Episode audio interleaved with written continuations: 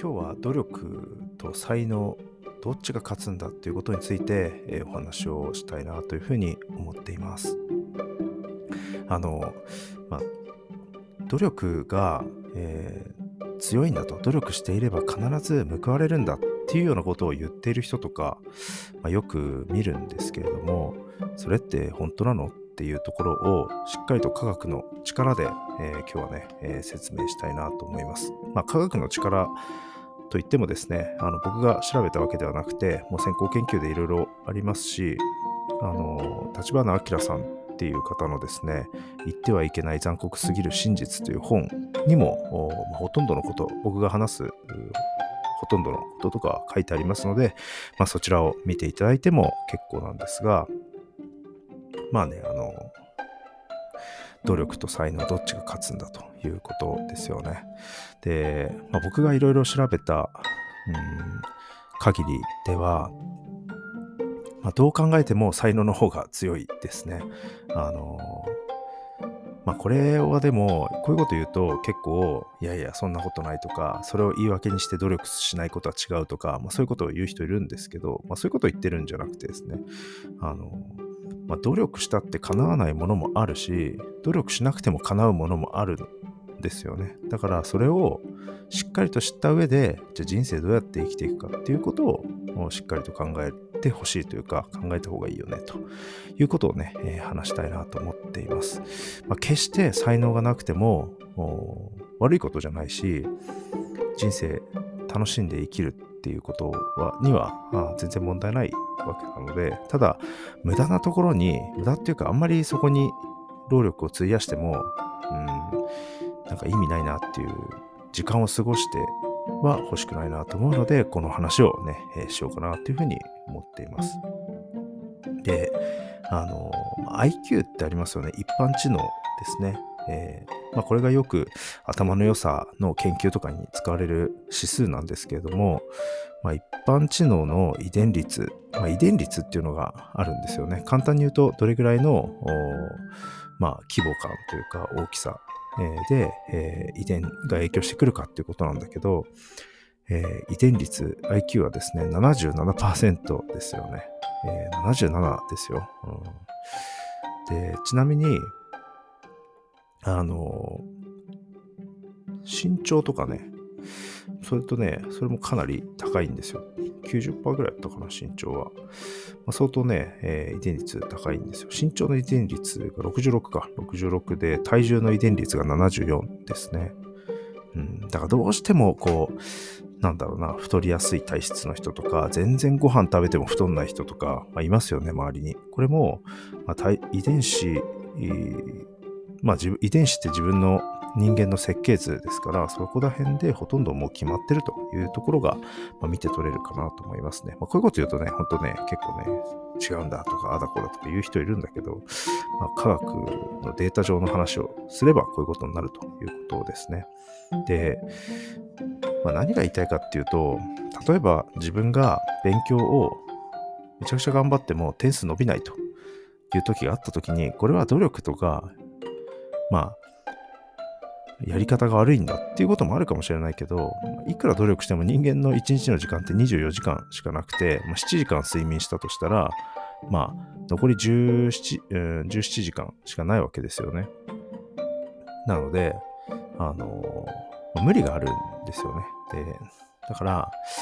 それをじゃあ、テストの点数とか、学歴とか、まあ、そういうところでその人と勝負してても、まあ、きっと、あの、活躍したり、いい役割が回ってこなかったりっていうことになるので、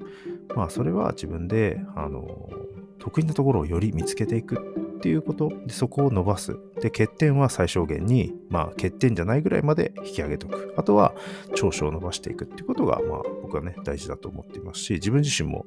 あの、まあ、多分勉強は、うん、中の、中の中ぐらいなのかなと思いますけどね。はい。けど、えー遺伝子がどうこうとかじゃなくて、無限の可能性を信じて、えーやっているということですよね。で、この遺伝、まあ、頭脳に言う、IQ で言うと、結構怖いのが、あの、前半は努力でなんとかなるみたいなんですよね。ただ、後半に続くにつれて、例えば大学入試まで行くと、もうかなり才能の発言が強くなっているので、えー、そこから努力で巻き返すっていうのはかなり厳しいそうです。なので、後半に行けば行くほど努力が効かなくなるっていう、まあ、残酷な真実なんだけれども、まあ、確かに、その、例えば海星高校って東京のまあ有名な海星高校ありますけど、あれの定員よりも、はるかに東京大学の定員数の方が多いわけですけど、海星高校に日本、まあ、一のその高校に、中高一貫校に入ったとしても、あの、半分ぐらいしかね、えー、国立医学部と東京大学には入れないっていうことで、まあ、結局小学6年生の時の学力と、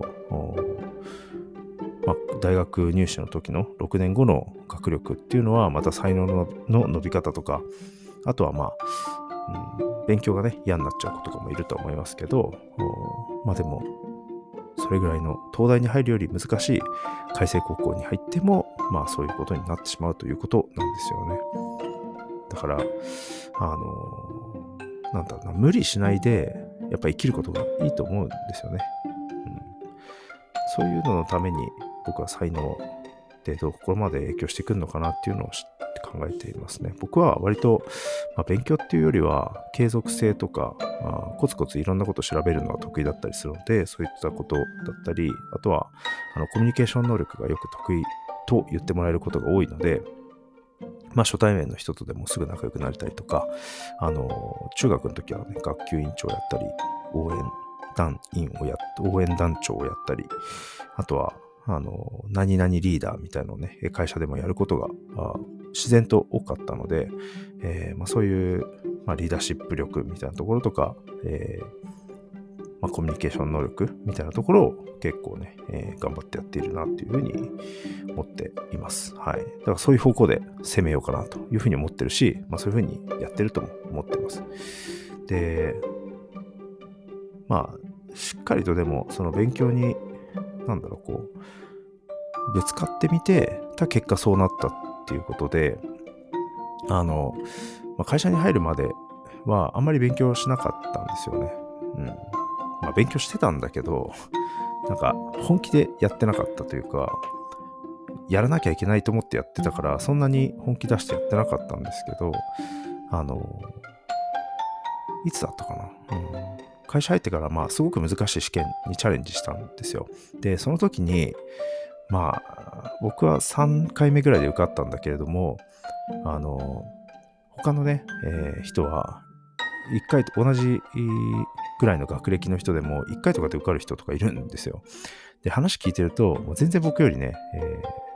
ー、なんていうか、勉強に関しては、もう、ちょっとやるとすぐできるようになるんですよね。一緒にやっててみて。で、まあ、どんどんどんどん試験が難しくなっていった時に、努力だけじゃこう超えられない壁みたいのも、まあ、結局頑張って継続すればその資格取れるんだけどやっぱり早く取った人はその次にもう次の資格にチャレンジしてるわけなので、まあ、やっぱりこう限界もあるというか得意、まあ、その人にない僕の良さもあるとは思ってるんですけどね、まあ、なかなか、ま、勉強っていうところでは勝てなかったなっていうのも、まあ、僕の本当のまあ、それが身近にいるレベルだったら、僕の多分得意な部分っていうのは違うんだろうなっていうふうにもね、感じました。はい。ぜひね、この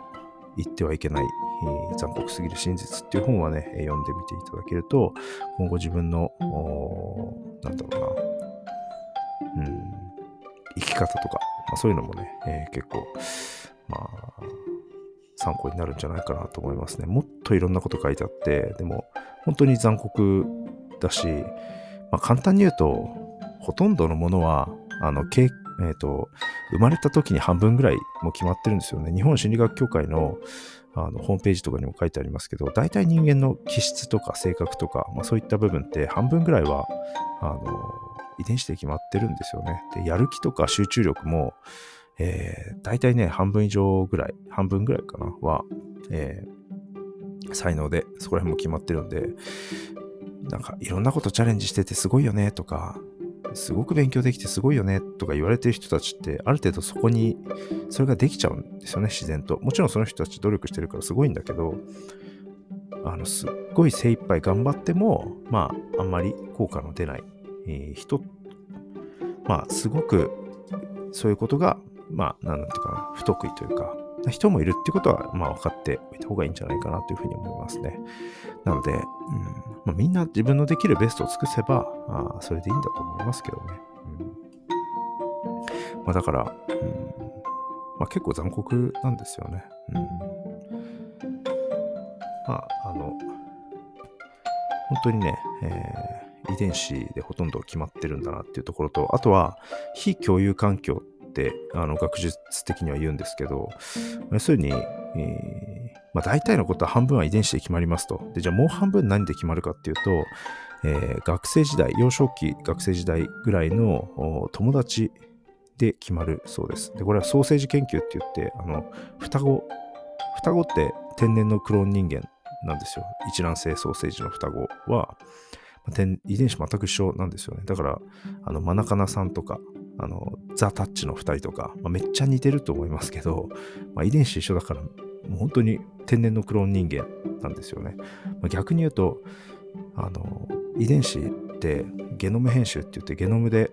ゲノム編集っていう簡単なやつ、なんか操作をすると書き換えられるんですけど、それ書き換えて同じクローン人間作れるんですよ。だから、まあ、技術的には可能だけど、倫理的にそれをやってないっていうことで、えー、いう状況なんですけどね。ただ、ペットの、ペットとかは、うんとね、これどこだったかな？日本じゃないんですけど、外国の、ちょっと韓国だったかな？どこちょっと忘れちゃったんですけど、はもうクローンペットって言って遺伝子ので完全に再現してあの死んじゃった猫ちゃんとかワンちゃんとかを蘇らせるみたいなことをやってる、普通にビジネスとしてもうできてる技術なんですけど、まあ、基本的には人間も全然できちゃって、まあ、それがね、あの、天然の黒人間が、ま、双子ちゃんですと。だから、その二人って学力もほぼ一緒になるし、あの、好みとか趣味とかもかなり似るっていう研究結果が出てるわけですよね。で、まあ、ただあ、その遺伝子全く同じ人たちが全然違う環境で育ったとしてもほとんど学力って最終的には一緒になるっていうのがあってだからそれぐらいあの怖いんですよ遺伝子ってだから学力とか向いてなかったら無理にそこに費やすんじゃなくてもうちょっとね違う、まあ、かつマネタイズできる方法。例えばあのスポーツ得意だからって言ってずっとスポーツしかやってきませんでしたっていうとなかなかスポーツで、えーね、生計を立てていくっていうのも難しいっていうあのことですから、まあ、それをそそこにね、マネタイズできないものに注力してもしょうがないんだけど、マネタイズできるかつ自分が得意なもの、勉強以外っていうところも見つめながら人生生きていくっていうことが僕はね、大事だなというふうに思っています。で、えー、そうだな。あの、例えば、うつ病とかもありますよね。で、まあ、あのうつ病とかも遺伝子でかなり体制が違っていて、でうつ病の遺伝率ってそれなりに高いんですよ。なので自分の親族にうつ病とかメンタル系の疾患にね、かかってしまった方がいるっていう人は、あの、遺伝率高いから僕もダメなんじゃ、だとかじゃなくて、あの自分も気をつけなきゃだなと、自然とストレス溜めてないかなっていうふうにこう考えたりとか、うん、そういうふうにね、あの遺伝子の結果をあの研究結果を使ってほしいんですよね。例えば、もし自分がうつ病とかにかかったことがあって、で、子供がいるっていう人であれば、まあ、もしかしたらうちの子は体勢が弱いかもしれないと。だから、あの、しっかりね、見てあげようとか、小さな変化にも気づいてあげようって思うだけでもいいと思うし、あの、そういうふうにもね、使えるなと思うんですよ。うん。だから、例えば、あの、これも、あの、本当の、こういうことが本に書いてあるんだけど、例えば、頭のいい親と頭のいい親からは、やっぱり頭のいい子供が生まれやすいわけですよね、確率的には。で、じゃあ、自分と旦那の、だったり、まあ、旦那というか、夫婦でですね、パートナーと、パートナーがこう、まあ、生物学的には男女一対いるわけですけど、まあ、その男女ともに父も母もあまり勉強得意じゃなかったねとなれば、その子供も勉強得意じゃない可能性が高いんですよ。これも事実なんで、データがしっかりあってね、事実なんでしょうがないんだけど、じゃあどうするかって言ったら、それでもいろんな経験を子供にさせてあげて、この子の特技とか、この子が楽しいと思ってくれてることって何だろう、何なんだっていうことをしっかりとあの考えて、で、その子供に、えーまあ、その方向を伸ばすサポートをしてあげるとか、勉強苦手と言ってもさすがにここまではできてなきゃまずいよねっていうところでしっかりとそこまではやるとか、まあいろいろ方法はあると思うんですよね。なんで、えー、この事実を知って次何に生かすかっていうことが本当に大事だと思いますね。私はもう完全にこれを実践して、えー、日々考えていますね。うん。まああの、そうだな。あの、あんまり子供には無理させたくないけども、ある程度はやらないと、ね、後々困るだろうみたいなところもあるんで、なかなか加減が難しいんですけど、でもね、えー、そういうふうに私は考えてやっていますね。まあ、うーん、残酷なんだけど、それを受け止めて、えー、もしかしたら自分もそうだし、自分の子供とかも何の才能も特にないかもしれないんですよね。でも何にも才能がない人の方がいっぱいいるわけで、じゃあ何にも才能ない人に響く、こう、マーケティングって何なんだろうとか、まあ、会社に入った時にはそういう発想力もあるわけですよね。マジョリティがゆえの、こう、気づきみたいなのもあったりすると思うので、まあ、とにかく、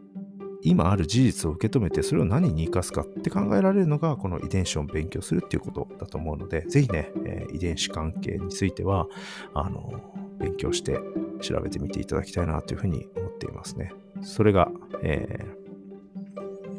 ー、この椿、あ、立花明さんの言ってはいけない残酷すぎる真実ということで、これぜひね、おすすめの一冊ですね。本当に。うん、ちなみに、日本って格差少ないような雰囲気ありますけど、全然そんなことないんですよね。ジニ係数とか、それも結ちゃんとデータで出るんですけど、うん、まあ、普通ぐらいみたいな、ちょっと高いかもしんないみたいなね、格差が、まあそういうレベル感なんですよね。なんでぜひね、えー、まあいろいろ調べてみていただけたらいいんじゃないかなと思います。今日はここまでです。また他の回で会いましょう。